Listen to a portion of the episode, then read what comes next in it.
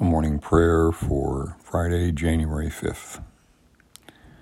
Holy One, may every day be a New Year's Day for us, a fresh chance to make the world a better place, a day full of resolve and energy like the first day back from a restful vacation, a day where we have courage to begin anew, a day where we let go of the hurts of the past let go of the habits of thought and action that constrict us.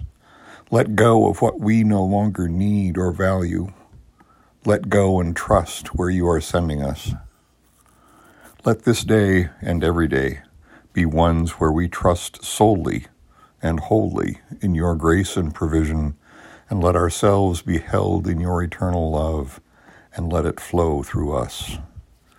The future is not to be feared but recognized for what it is our journey towards reconciliation with you. Amen.